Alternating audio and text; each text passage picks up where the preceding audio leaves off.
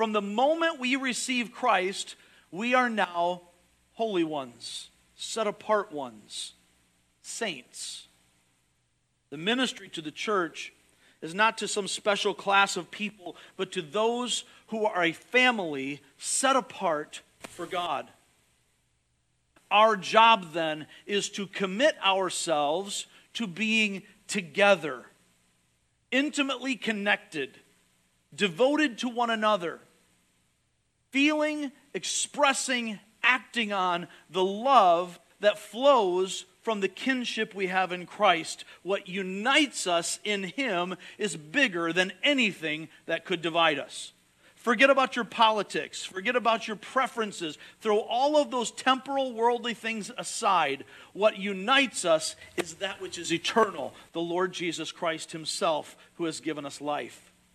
Galatians 6:10 says that we should be doing good as often as we can, as much as we can, do all that we can to do good to others, especially the household of faith, the household of God. There is a family unity be together. Secondly, the church is God's home for the family. The church is God's home for the family. Be shelter. Be shelter. The church is God's family of saints. We are together and unified in this kinship we have in Christ. We are set apart for Him. But as a family, we must recognize that we, not the building, but we, the family, are the home, right? Home is where the heart is. Home is where your family is. It's not necessarily a place, but a people. All of the things that we say on, in every Hallmark movie, I think, right? But here in the church, not here where I'm standing physically, but wherever you are as the church is the here. We, the body of Christ, are the home for his family. Our calling then is to be the safe place, to be the place of hope and help and encouragement. This is why we see the believers in Acts committed to taking care of the needs of one another. In fact, as it grew, we saw this in Acts chapter 6, as the church grew and there were more and more people that needed to be taken care of, the widows who had been put out of the synagogue because they followed Christ, no longer being taken care of by what amounts to the state, they've been cast aside. The church picks up that need so that nobody had need. This was the shelter. The family of God, the home for the family, became the shelter for all who had need within the family. James 127 says that religion that God considers pure and faultless is this care for the widow and orphan. Keep, keep these things in mind. That love is not something we talk about or we write poems about or we have just some affection. Love is beyond all of those things an action. It's loving someone enough, caring enough for your family to say, This is the place you are always welcome, the place you always belong. And when you've fallen, when you've embarrassed yourself with your foolishness, you can always come home. That's what God does with us. When He calls the prodigal back and kills the fatted calf so we can have a feast because the prodigal has returned. The message of the Father is this will always be your home, your shelter. It doesn't mean that we tolerate foolish behavior. It doesn't mean that that which is cancerous doesn't get cut out. It doesn't mean any of those things. What it means is this place will always be where you can find safety and security for the family. Now, just like your family at home, you have guests.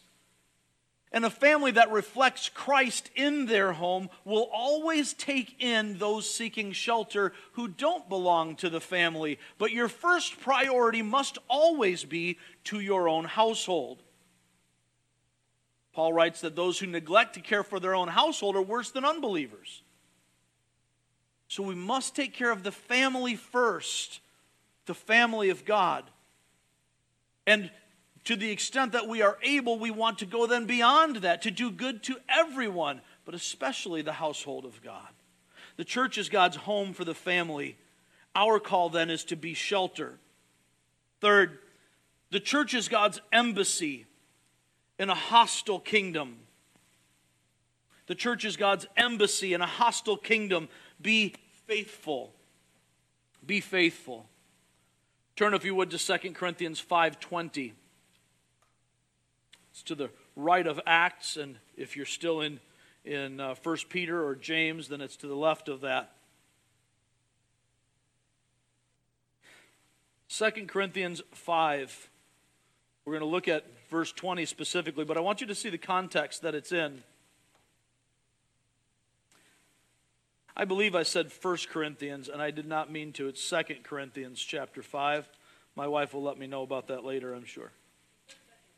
At least once I said second, so we got it covered in there. 2 Corinthians chapter 5. We're going to focus in on verse 20. But I'm going to start with 11 and we'll skip around a little bit as we go through it. Paul writes to the church at Corinth Since then we know what it is to fear the Lord, we try to persuade others. What we are is plain to God. I hope it's plain to your conscience. Jump down to verse 16. From now on, we regard no one from a worldly point of view. Though we once regarded Christ in this way, we do so no longer. Therefore, if anyone is in Christ, the new creation has come. The old has gone, the new is here. Last week's memory verse for those who were here. All this is from God. All this is from God who reconciled us to himself through Christ and gave us the ministry of reconciliation. That God was reconciling the world to himself in Christ, not counting people's sins against them. And he has committed to us the message of reconciliation. So, what God has done for us, he has called us to do for others, to bring the message of reconciliation in Christ. Paul's going to develop this over and over again throughout his letters, but we see here in the next verse, we are therefore Christ's ambassadors, as though God were making his appeal through us. We implore you on Christ's behalf, be reconciled to God. Now, as we look at this concept of being a Christian embassy in the, in the world, we are in a hostile kingdom. God is sovereign over all, but for this time, the devil has a vassal sovereignty under the sovereign king. He's in a rebel kingdom here, and God, in his own sovereignty, has decided to let Satan have his way for a while. He does his thing, but the Lord stands. The Lord is doing His work all the time. And as He is working, He's working through us, His church. We are representatives of God's kingdom in this kingdom that is opposed to God. And as we represent Him, we need to remember that the primary job of an embassy, I had to do some research on the, on the uh, U.S. Embassy website to be able to figure this out. The main presence, the main purpose of the presence of an embassy is to care for the citizens of not of the host kingdom, but of the sending kingdom. The embassy, for example, the U.S. embassy in a foreign land, is there to care for, to provide for the needs of U.S. citizens and travelers in that place. And in so doing, it represents our government in that foreign land. That's a pretty significant thing. So, as God's ambassadors here, we need to be faithful. We need to be ever mindful that we represent Him. And we need to represent Him according to the teachings, according to the values, according to the heart and will of God as revealed in His Word. We don't get to choose what we want to do, we represent the Father. In 2 Timothy 2, verses 1 to 7, you don't have to turn there, but uh, as we are as we are looking at this, Paul writes to Timothy that a soldier doesn't get tangled in civilian affairs. He stays focused. An athlete training for the games stays focused. They're on a mission, and they have to follow that through. As ambassadors, we follow through faithfully with the mission we've been assigned. Next, we see that the church is God's light to a world in darkness. The church is God's light to a world in darkness. Be open. That's a weird thing to say about light. The church is God's light to a world in darkness. Be open. Now, in Isaiah 49 6, all of 49 in, that passage there, but specifically in 49 6, in a, a passage that is referring to the Messiah who will come, but speaking of the prophet Isaiah, of the nation of, uh, of Israel. Israel is called then to be a light to the nations. Uh, they still hang on to that as a motto that Israel is a light to the nations. The people of God who were in rebellion against God would be God's gift to the nations to present truth and light. In 49 6, he tells the prophet, It's too small of a thing for you to only impact my people. You're going to impact the world, the Gentiles, which is exactly what Jesus, in his salvation of all of us, would do. The message from Israel, from the church, is not only for Israel or for the church. It is the message of God to the world, and we represent Him. And as we represent Him, we carry His light forward. Turn to Matthew 5. We'll see our memory verse for today. We're going back to the left here. Matthew chapter 5. It's the beginning of what we call the Sermon on the Mount. And after going through the, the Beatitudes, blessed are the poor in spirit, blessed are those who mourn, blessed are the meek, we get to this place in verse 13. We'll see this over the next couple of points here, where Jesus says to the gathered crowd, the believers who are there, he's not speaking to an individual, he's talking to Christians as a group, those who are following him. He says, You are the salt of the earth. But if the salt loses its saltiness, how can it be made salty again? It's no longer good for anything except to be thrown out and trampled underfoot. He continues, You are the light of the world. A town built on a hill cannot be hidden. Neither do people light a lamp and put it under a bowl. Instead, they put it on a stand. And it gives light to everyone in the house. In the same way, let your light shine before others, that they may see your good deeds and glorify your Father in heaven. You are the light of the world. The church is God's light to a world in darkness. Now, when I say be open, our call to be open is not to be open to let everything else in, but to let the light out. We don't want to have everything lit up in the church with the curtains drawn. We want to be able to let that light shine out to others. We don't have the light of Christ in us to hide it under a basket. We don't light a lamp just to, to hide it away from the world. We use it, we display it, that it can, in the openness of this light, illuminate everything else. This is a dark world. This dark world needs the church to live as light, to display the light of Christ in us. Next, see this the church is God's saving influence in a dying world. Just before this light, we just read in verse 13, you're the salt of the earth. But if the salt loses its saltiness, how can it be made salty again? It's no longer good for anything except to be thrown out and trampled underfoot. There's a purpose in salt. We need to see in the church that the church is God's saving influence in a dying world. Be involved. Be involved. There was a book years ago by uh, Rebecca Manley Pippert. My sister was a big fan of this book. It was called Out of the Salt Shaker into the World.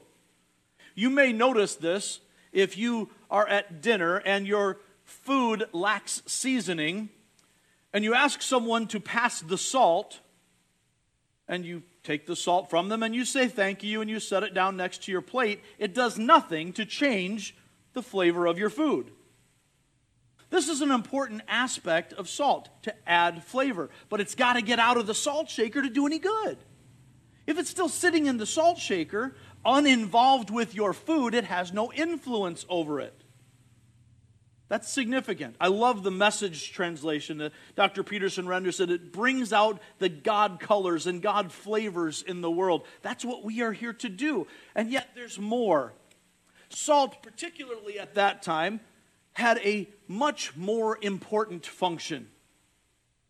It cured food, it killed infection and bacteria. It was a saving, preserving influence that kept you from food poisoning. That's kind of important. It's one thing for the church to add the God flavors to the world, and that's part of our call. But the more important aspect that we have as the church in the world is that we are God's saving influence in a world that is already dying and prone to death. In this hostile kingdom, death is the norm. The only life is Christ. He is the way, the truth, and the life. No one comes to the Father except through him. Check this out no one sees Christ except for through his body.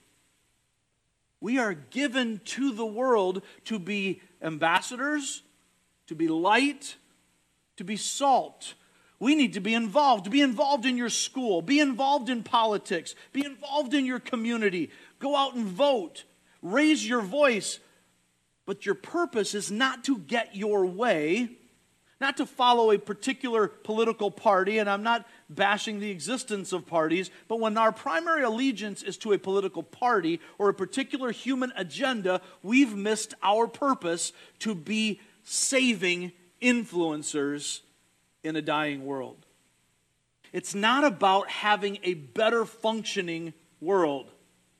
It's about helping a dying planet become a living place where we no longer are just all going out for our own interests, dying in our sin, but where the light of Christ has been brought and the life of Christ has been offered. That's what the church does when it is involved in the world around us. The church is God's saving influence in a dying world. Be involved. Next, see that the church is God's source of truth in a world of lies. The church is God's source of truth in a world of lies, Jesus said, You'll know the truth, and the truth will set you free. He said, I am the truth. There's a lot of emphasis in, in the Bible about truth. All through the Old Testament, God is truth. We see truth as a very prominent theme. Throughout the New Testament, Christ is the truth. He is the light of life. He is the truth of God. And He is prominent in this truthfulness the Bible, Christianity, makes very clear truth claims. The Bible does not claim to be a truth. The teachings of the apostles are not a truth, they are the truth. The single governing truth of the universe is the gospel of Jesus Christ. Everything else falls under that. When we see this role for the church that we are God's source of truth, not source in that we are generating the truth, but source like a fountain that has been filled by God and is overflowing with His truth. We are the source of truth in a world of lies. Be diligent. Be diligent. In fact, Acts 17 11, Paul refer, or, uh, Luke refers to the uh, to the Berean believers. And they were more noble, more excellent than others. Why? Because before Paul ever brought the gospel, they were already diligent in the scriptures. They didn't accept the word just because Paul said it. They didn't hear the preacher when the preacher comes to town and say, Wow, he's a really good speaker. We're going to jump into that.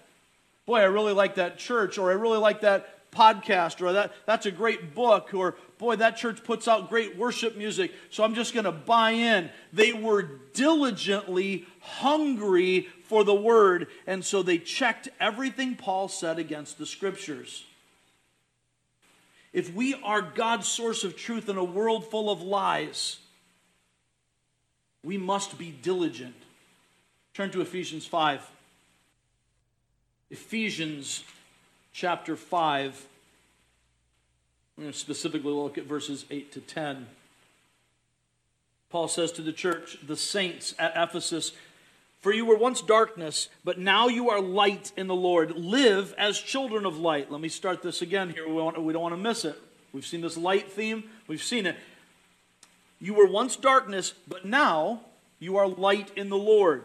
The first three chapters of Ephesians establishes who we are in Christ. It's because of who we are that he can speak about what we do. Because you are light, live as children of light. For the fruit of the light consists in all goodness, righteousness, and truth. When we are living as children of light, we will display truth. Verse 10 and find out what pleases the Lord. We must be diligent. We must be actively seeking truth through His Word. Turn a few pages back uh, forward to uh, 2 Timothy. 2 Timothy chapter 2.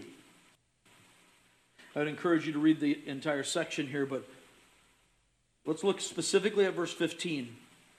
Paul writes to Timothy, Do your best well, that's a pretty good start right there. Do your best, apply diligence, work hard, invest yourself, spend yourself to present yourself to God as one approved, a worker who does not need to be ashamed and who correctly handles the word of what?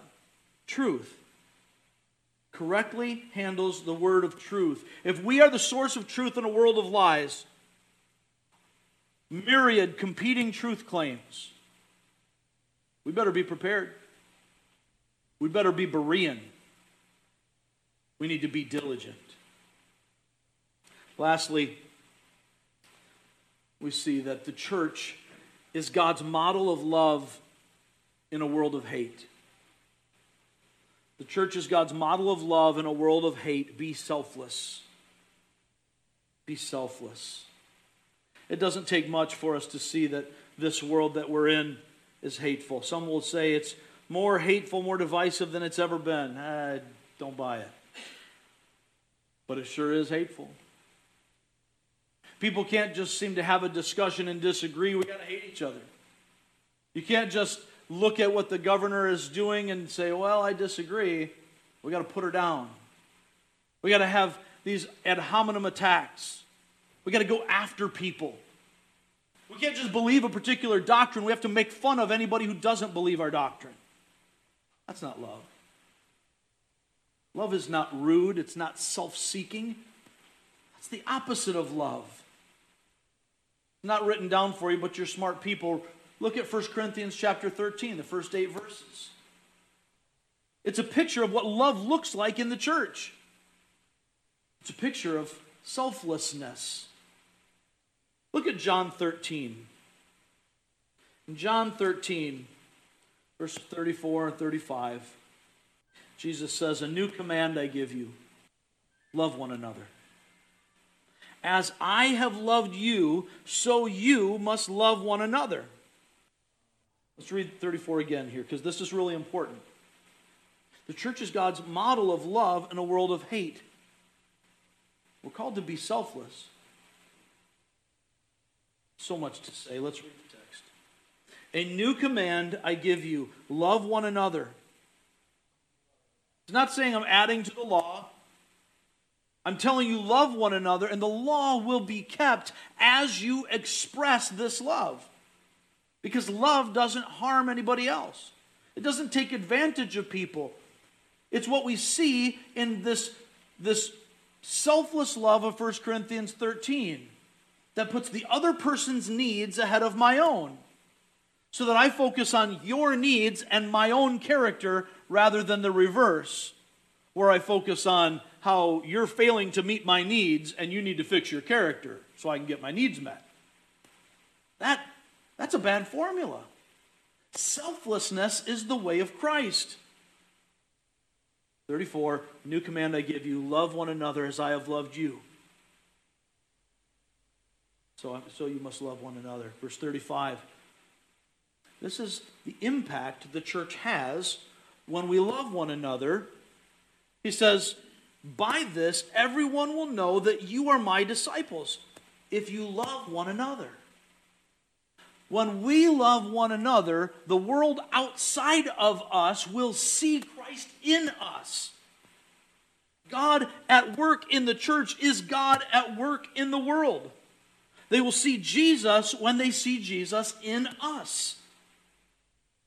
When the reality of Christ is reflected inside the church, it will radiate outside the church. When we love one another as Christ loved us, how is that? Romans 5 8 said God demonstrated his love for us in this.